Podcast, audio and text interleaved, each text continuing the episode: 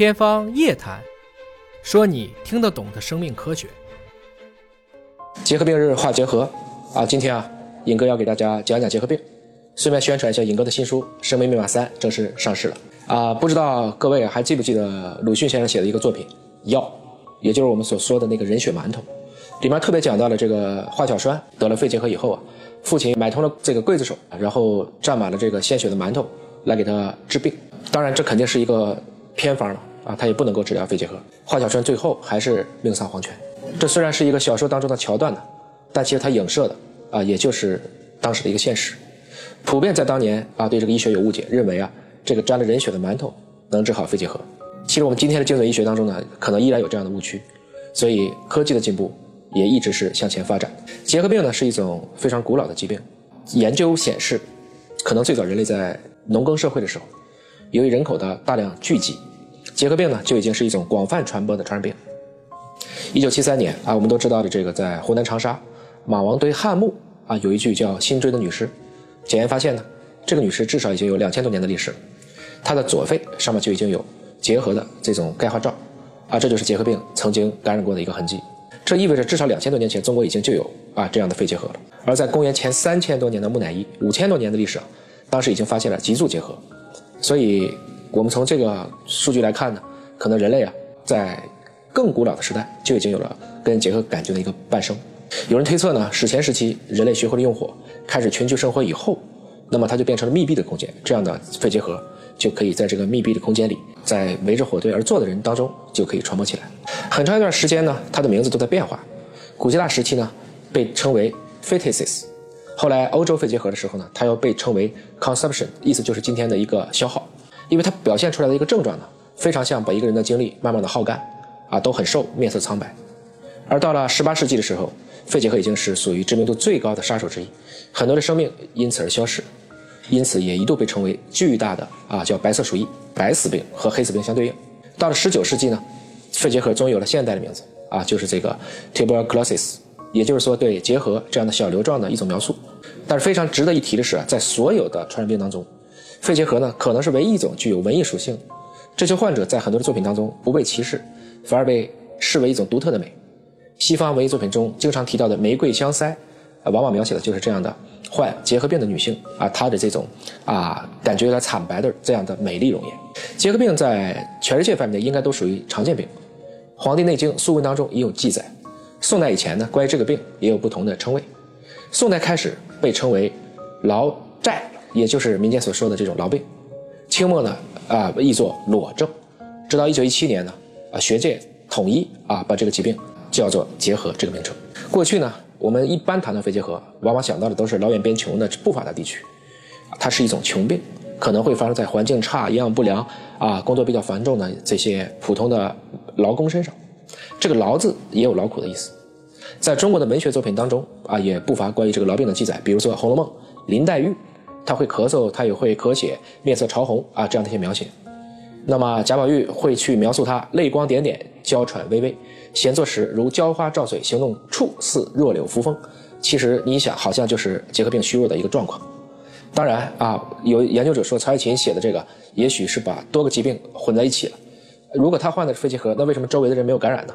啊，所以其实我们没有办法去臆断一些曹雪芹的这种元宇宙啊。但是可以看到啊，这样的一些病人，其实在。古今中外的历史当中都久往存在。那关于这个肺结核的这个成因啊，实际上大家都在积极的研究。在发现结核病病原体的过程中，可以说这个细菌学之父就德国的科学家科赫是有开创性贡献的。他确定了结核病的病原就是这种结核分支杆菌，才明白了后面的包括疫苗、包括药物应该怎么开发。他因此获得了1905年的诺贝尔生理学和医学奖。而在1955年呢，因为肺结核依然还是威胁全球民众的一种主要传染病，为了纪念这个。科赫的贡献引发大家的重视，世卫呢开始把每年的三月二十四日正式定为叫世界预防结核病日。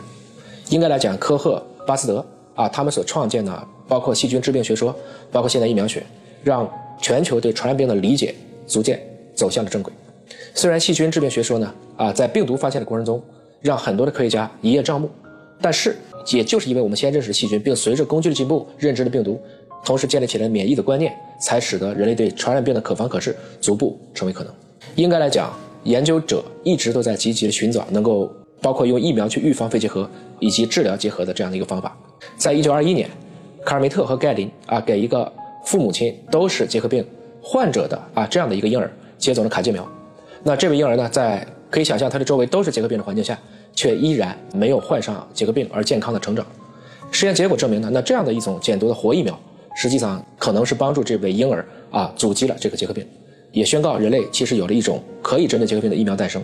那为了纪念啊这两位科学家的发现呢，那结核病的疫苗就取了这两个科学家的相当于他们的首字母，这个他们的姓氏被命名为卡介苗。而中国呢，也有同样的有一位大神叫汤非凡。在十九世纪四十年代就已经研制出国产的卡介苗。一九五零年啊，我国已经开始大面积的去接种卡介苗。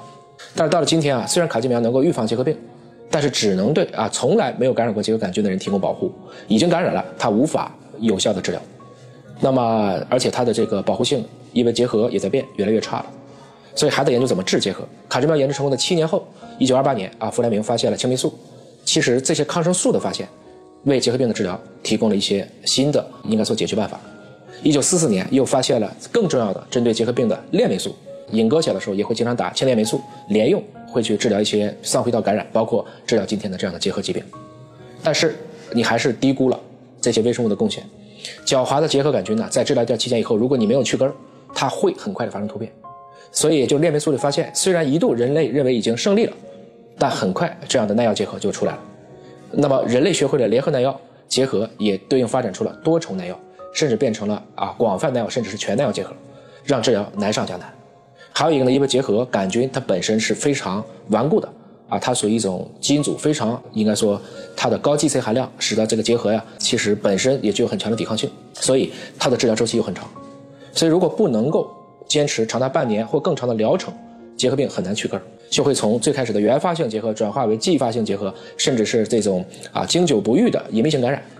那么就给结核病的治疗，包括这种在人群当中的传播带来了更大的困扰。另外，大家也发现，在全球范围内，因为结核病人的免疫力低下，很多结核和艾滋病还会合并感染，也成为了当前啊应该来讲我慢性传染病当中非常不可忽视的一个问题。这个伴随着人类可能已经数千年的疾病了，现在依然是应该来讲一个重大的公共卫生问题。世界卫生组织呢，希望在二零三五年能够消除全球的结核病流行，